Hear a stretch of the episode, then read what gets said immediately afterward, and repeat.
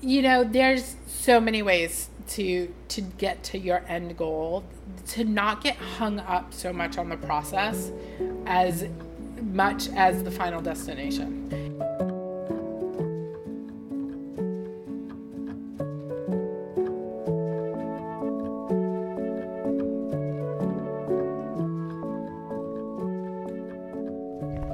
I love a story with a happy ending. Maybe it's because I'm a true romantic. I'll just say it's part of my charm.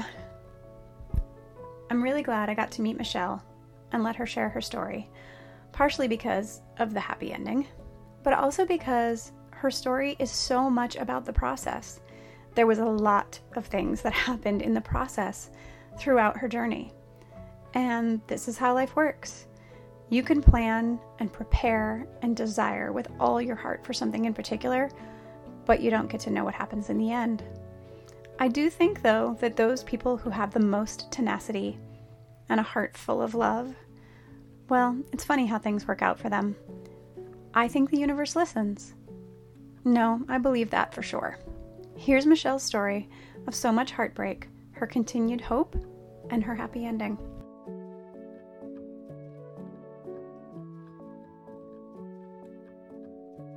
I'm here with Michelle, and she has a really amazing story that I'm super excited to hear. You know, like most women my age in their 30s, you know, after they got married, um, was looking forward to starting a family. And it was something that I had always assumed that I would be a mother. I never, the funny thing is, is I never pictured myself being pregnant, but I always pictured myself a mother. Oh, that's Um, interesting. Yeah, so I, I don't know why. I just maybe too many horror stories of long drawn out labors really turned me off. To, you didn't want to imagine right, that part right, anyway. Right. So my husband and I decided to to start and um, realized quickly that it wasn't as easy as some of my friends and a lot of people say, and we had a lot of difficulty um, you know, conceiving. And after six months, we went to the doctor and they did some test, original t- testing, and you know, found out that um, everything was okay with my husband, and that they told us to keep on trying. And so for another six months, we kept on trying.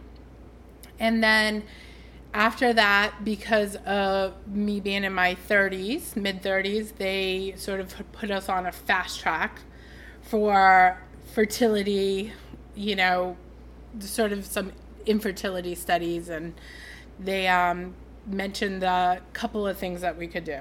So, when you get to the point where you try for a certain amount of time, there sort of becomes a fork in the road. And so what you can do is you can go down the IUI path, which is intrauterine insemination. So essentially, I call that kind of like somebody giving the sperm a ride and, and dropping them off at the door. And then, but it's up to them to get in and, and you know, work their magic.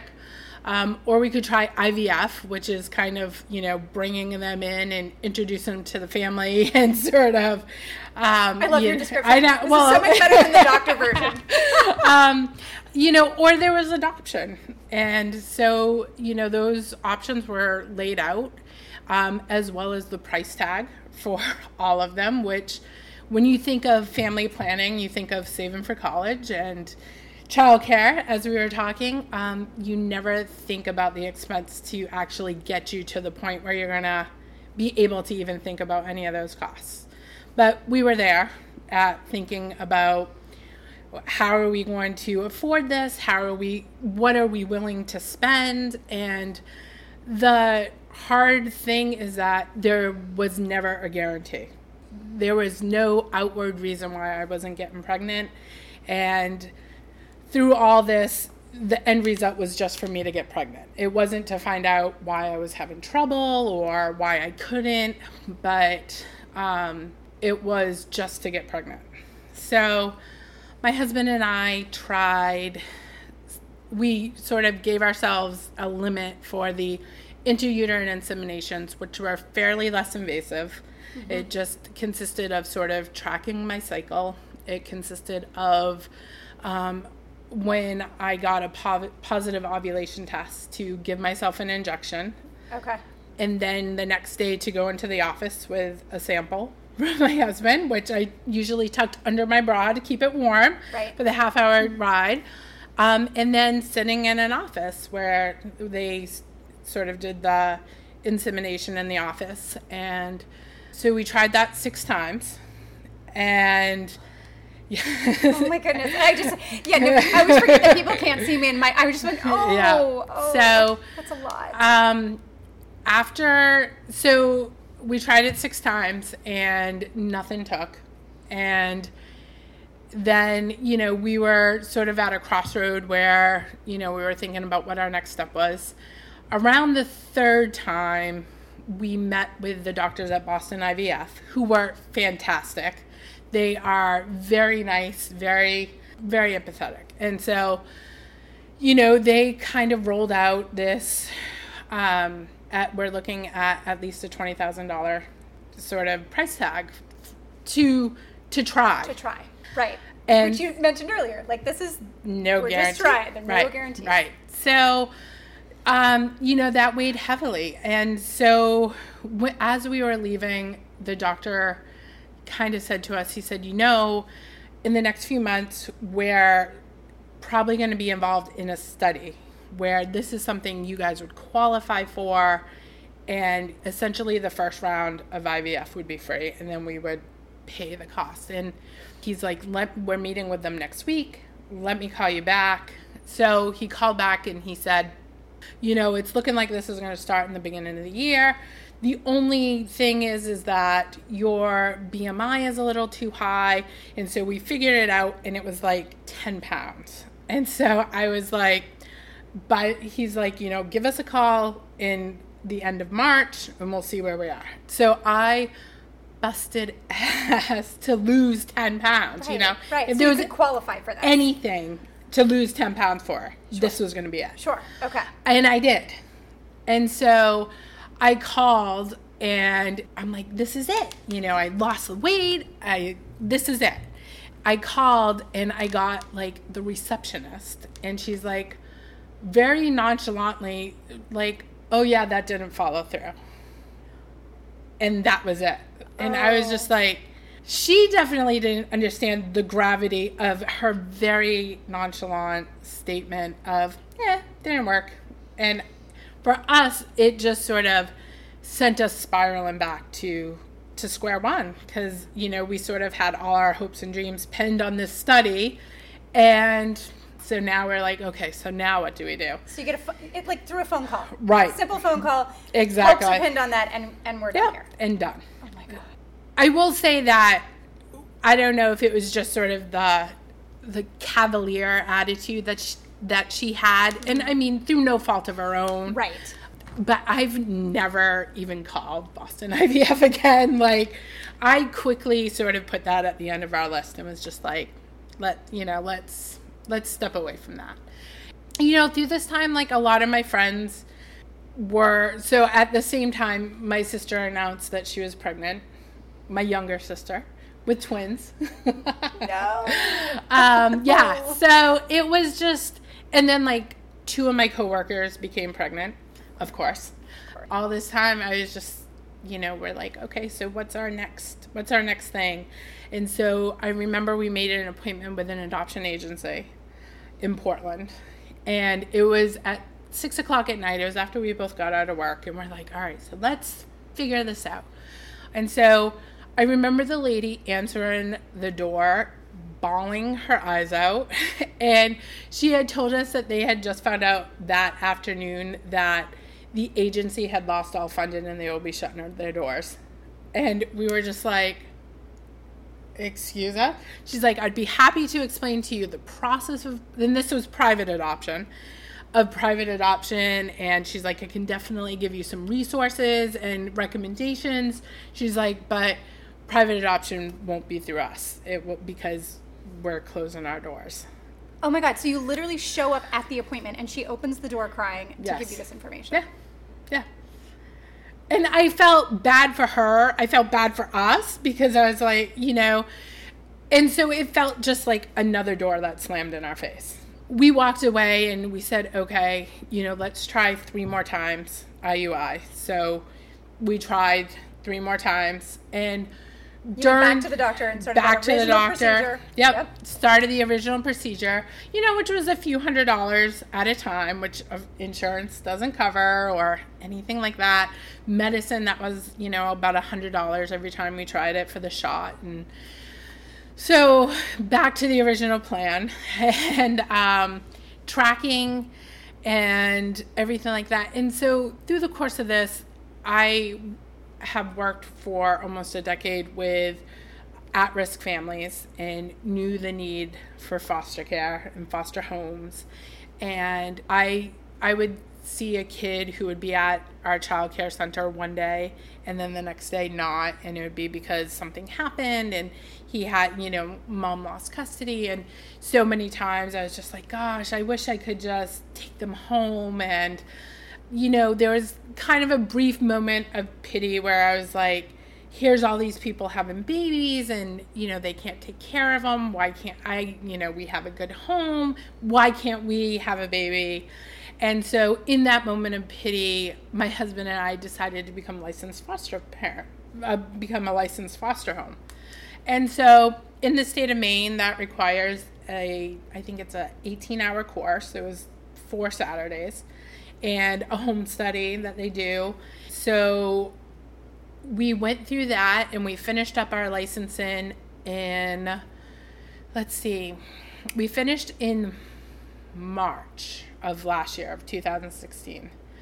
Immediately got a phone call. Like the day we walked out of class, we got a phone call for, for kids. I mean, that's how desperate the need is. And we were still a little gun shy, so so we were like, okay, and give us a minute. Yeah. So we had we also had a pretty big trip to Portugal planned in April, and you know had made the determination that we're not going to take any placement until at least after we come back. So that way. You know, we won't have to worry about a child coming into our home and then having to find yeah. some place for her to go for a week and so we discover, so we're like, okay, when we come back from Portugal, we will take the phone calls and we'll, we'll, you know, start the process. start the process. And so I remember the morning we were leaving for Portugal, I took a pregnancy test and I was pregnant. What? Yes. so this huge Portugal trip, which was basically built around drinking and cave exploring and everything like that. And we were also going with we were going with a really close friend of ours and seven strangers that I immediately had to tell them in the airport that I was pregnant because you know, I was, was the only trip. one not drinking. Yeah.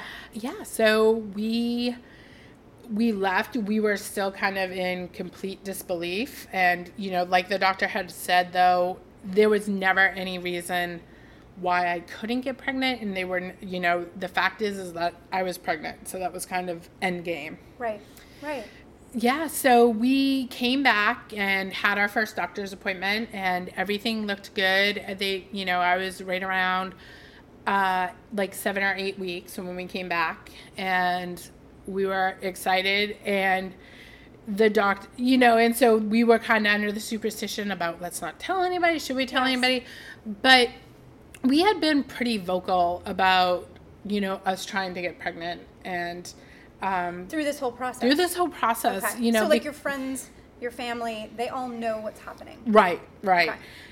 They didn't want to talk about it. I wanted to talk about it, and so that was one of the things to, to sort of pause here. That was one of the things we yeah. talked about earlier. Is that what was interesting about this process for you that you realized is that no one knew what to say to you right. about this, right? Right. Because they feel bad. Right. And so you're you want to talk about and process this. I'm a talker.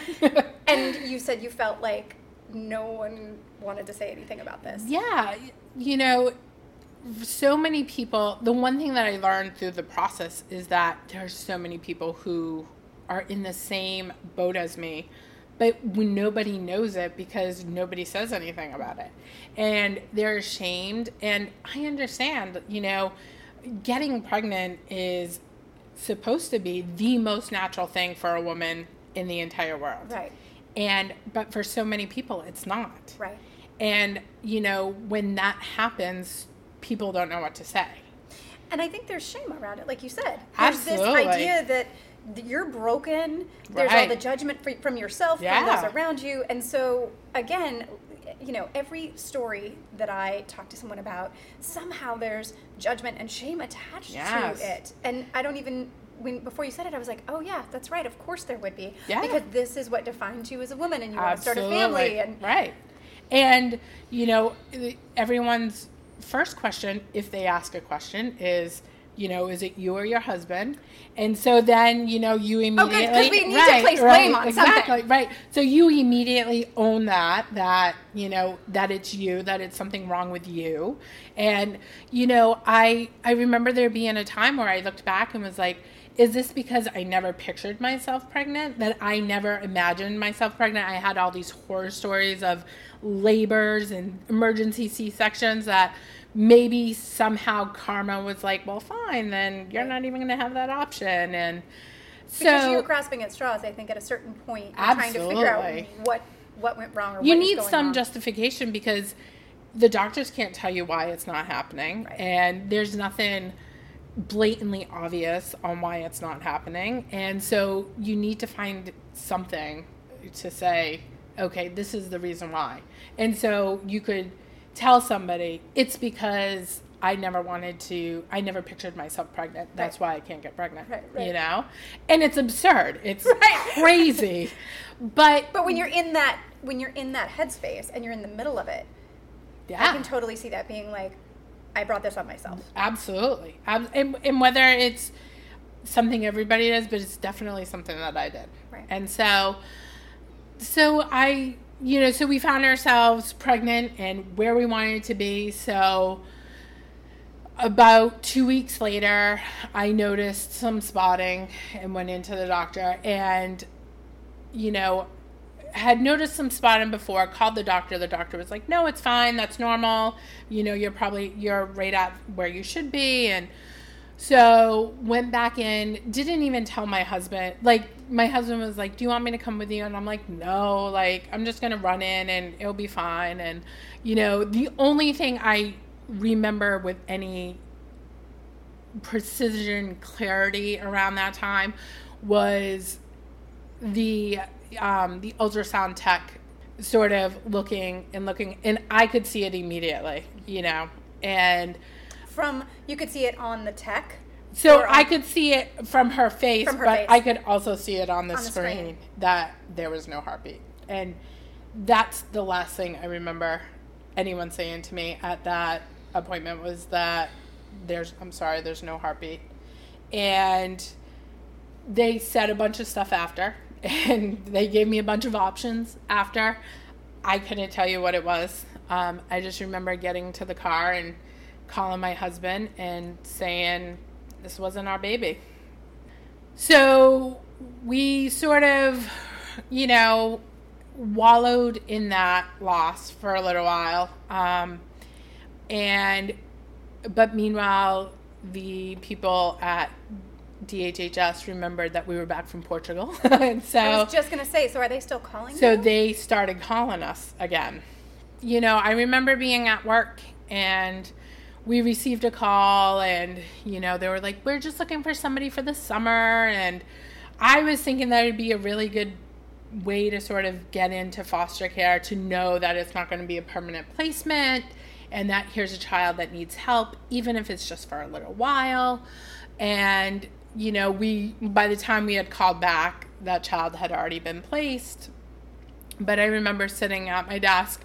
It was Thursday before I was getting ready to go on vacation, June 30th, and of last year, 2016. And I remember getting a phone call, and they said, We have a need for an placement. Um, he's with a family member right now. He's six months. He's been in care for four months. we're waiting to see if there's any other family members who step forward. Would you be interested? And I said, let me call you right back. I called my husband.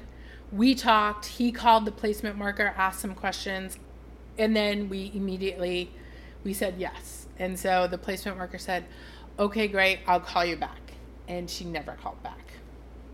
So all day at work, I was just like, okay, so maybe a family member stepped in, maybe, you know, something happened and they don't need us, but you know, we got over our fear of saying no, which is huge.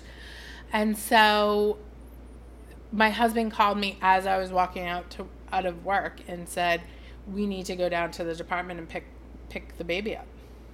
And I was like, he's like, "They just called me and they're waiting for us." And I was like, "Oh my gosh." And I remember driving down there realizing I never asked if it was a boy or a girl. uh, That's so great. I never asked what the name was. Right. Uh, nothing. I was just like, there's a baby that needs us. And ironically, right around the same time that we lost our baby that I was mm. carrying, he lost his mom and dad. Right. And so I was like, this is our baby. Like, this is our baby you know, here we are, flash forward, you know, a year and two weeks later, we're waiting on finalizing the adoption where he is our baby and will be our baby forever. And looking back, just, you know, there are so many. There, there's so many things that would have taken me in a different direction, and I couldn't imagine. I, I mean, I couldn't. You know, there's times when you think of adoption about will you love a child that's not yours as much? And I, it was funny. I took a picture out my office window of him this morning and sent it to my husband. And he he texted me back and he's like, "Creeper." I was like, "I know, but I just love this kid so much." And it's you can you can totally love a child that you didn't birth as as much as anything. Yeah. So yeah. I want to talk to you a little bit about earlier when we were talking. You talked about the process, which is, I think, the process is something that not a lot of us know about. Right. So you hear, okay, there's this foster system, and you hear, you know, horror stories horror and how stories, difficult right. it is, and all these pieces, and that's why a lot of people don't choose to go through the foster yeah. system. Um, and there's, you know, all all the stories there.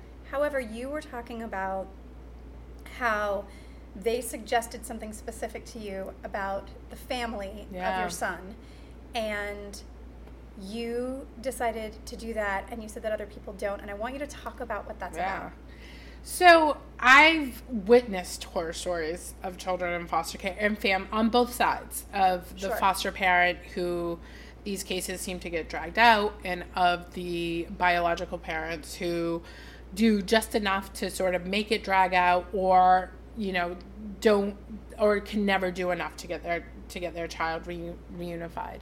So because the goal, one of the things that we should state is here in Maine, the law says. You told me this earlier. Right. The law says you will, at least in the first year. Yep, for 12 months, that pretty much the only option is reunification. So you're always working toward that. Always working towards reunification with the bio- biological family you know, as a foster parent, and we were talking about this earlier, is that a lot of people hear that and they're afraid that that's going to be that they're going to get attached to a child and then they're going to be reunited and then they're not going to have a child and they're going to be sad. Of course. Right. Because they're going to be reunited with their biological, biological family, family, because that's what they're working toward exactly. in that system. Yeah. And so our caseworker from who was wonderful um, you know, told us from an early early standpoint about talk to us about building a relationship with the biological parents. We worked at that. And you know, we I sent pictures back and forth when he went to visits twice a week and wrote in a notebook that told him what we did on the weekends and how we would go to birthday parties or we would go you know, here and there, and they would write back. And so it was really nice to have that reciprocal relationship. And very early on, it became they love him, and they still love him, and that th- you know, they just don't have the resources or the capability of taking care of them. But like any parent, they want the best for them. By having that relationship with them, they realized how much we cared for him and how much we loved him. And because of that relationship that we had with them, instead of they had the option to sort of draw out you know this process this determination process that the department started they could make it cont- so because what you were explaining earlier is that if they decided to they could say we're not ready to terminate our par- parental rights right and they can draw this out for years yeah right? yeah i mean just based on the backup in the court in the family court system in the state of maine is that it's between like 7 and 12 months bef- to even get a hearing and then you're looking at a four day hearing.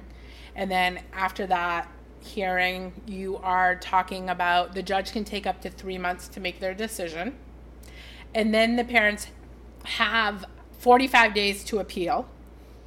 And then, you know, so you're talking a year and a half, two years to even come to the end of a trial. And this is a trial if the parents do not if the parents do not give up their parental rights, then it goes to trial. And Right. you're saying, we want to adopt this child, and here's our reasons. And you're going up against the parents. Right, right. Whereas in your situation, because you formed a relationship Yeah. with his biological parents, they, like you said earlier, they saw how much you loved him Yeah.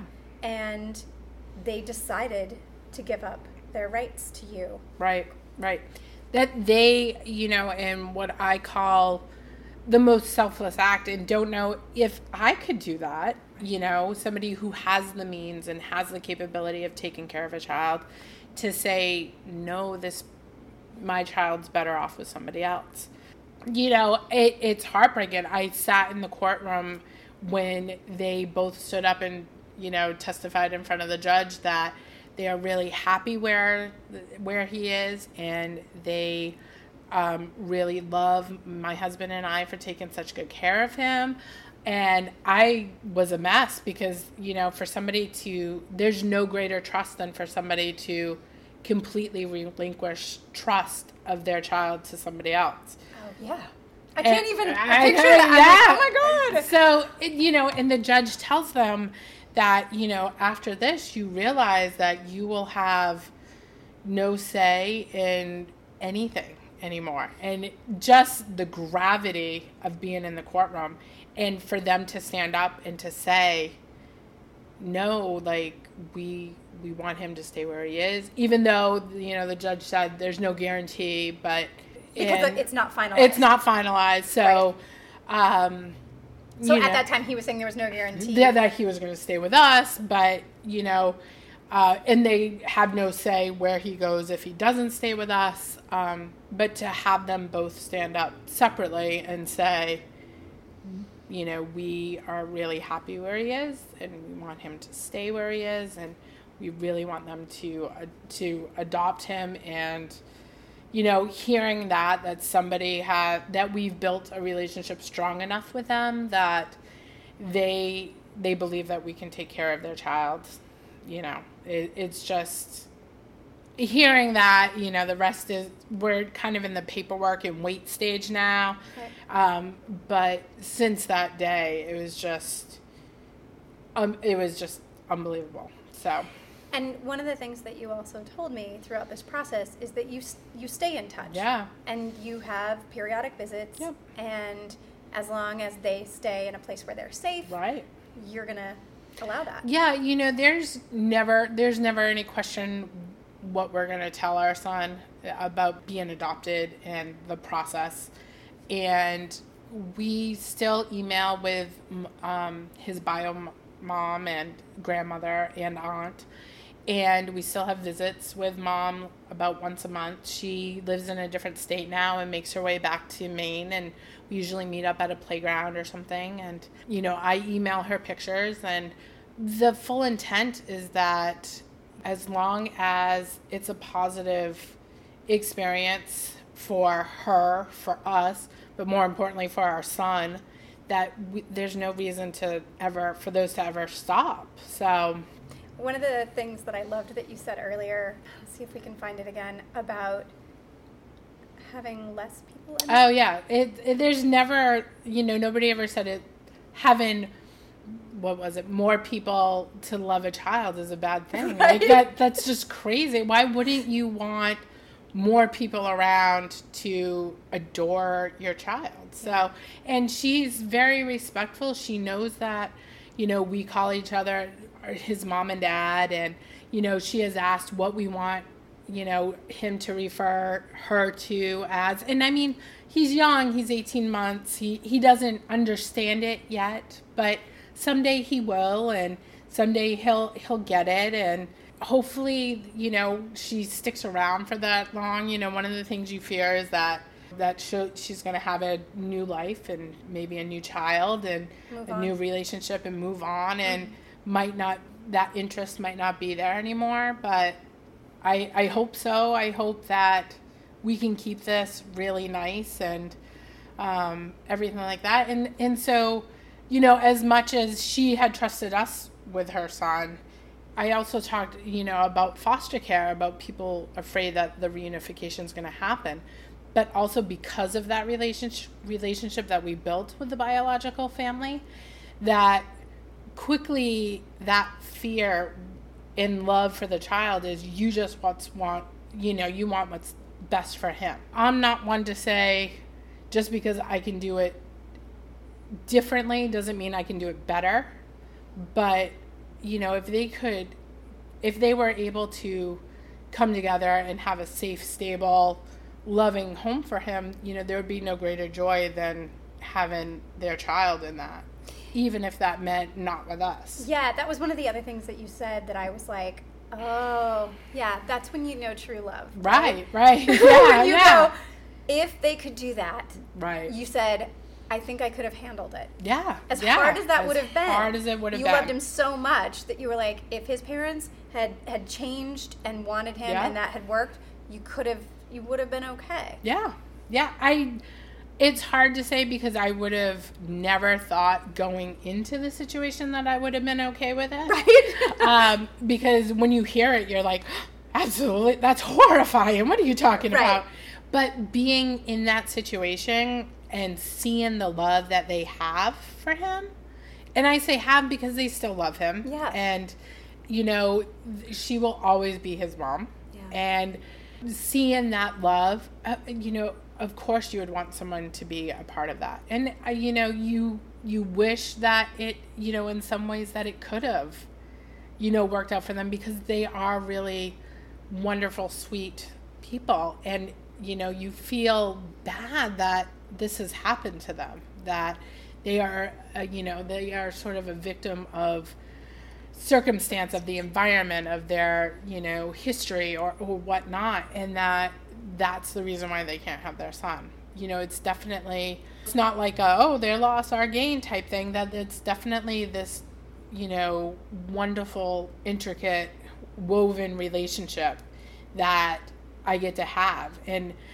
you know i would have not even starting off I, I would think that you know my gut reaction was like i as soon as the adoption's final i don't want anything to do with bio parents and you know that's not the case at all and That was one of the things I was going to ask you about advice for other people that are Yeah. gonna, that are thinking about this or that are in the middle of it or going through it. And that was one of the things that I thought of when you were talking that yeah, when you first started this process, you would never have imagined yourself Right. saying, "Oh yeah, no, I totally want them to be part of Yes, his life and I'm not worried about it and we have a great relationship." right Um, so yeah, tell me what advice would you give other people? I mean, obviously that piece is huge. Yeah. But what other pieces? Well, I think that for the most part, people say, "Yeah, we want to have a we want a relationship," and they'll they'll say that because it sounds really good. It sounds like yeah, it sounds like you're being a really stand up person. Where deep down you're like, "Oh, like that just sounds sticky,"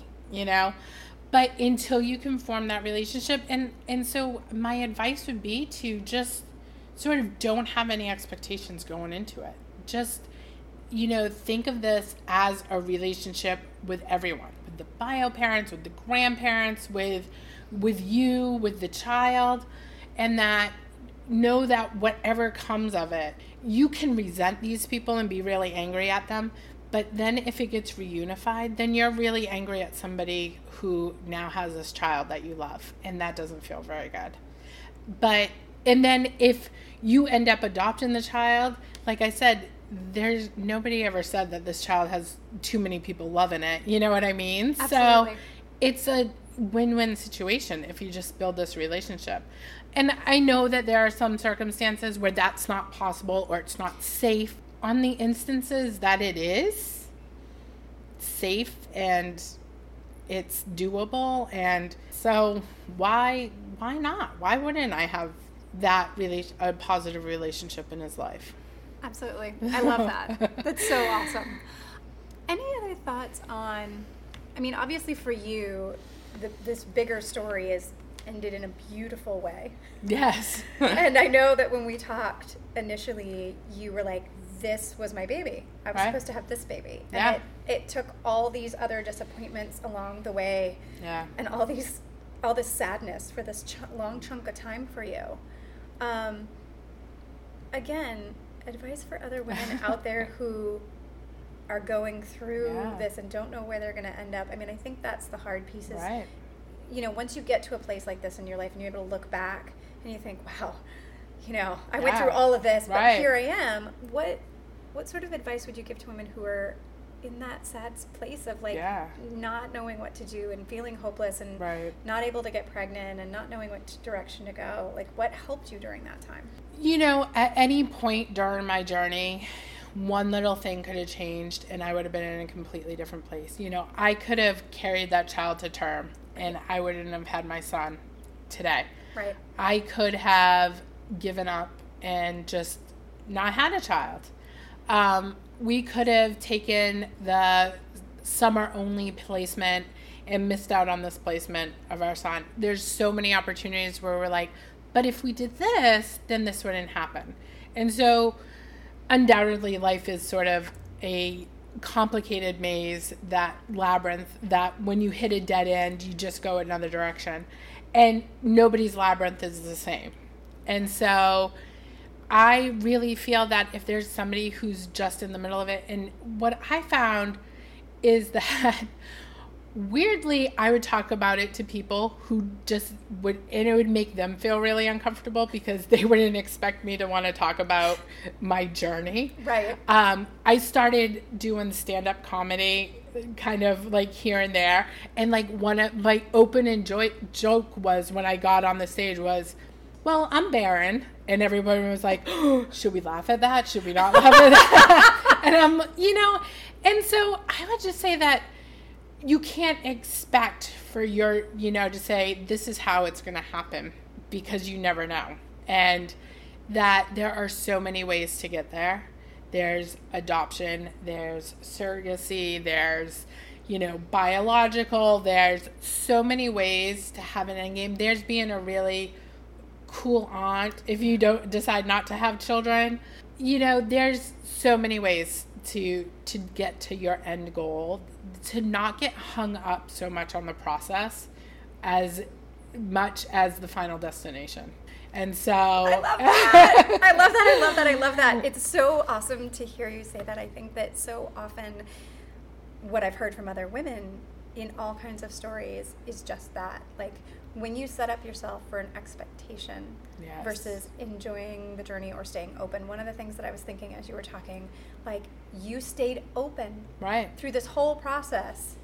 Or you had to. I mean, doors kept shutting, so you Yes, had to be like, "All right, I'm right. gonna, I'm gonna try this next thing. I'm gonna be open Yeah. to this." And you ended up in such a beautiful place.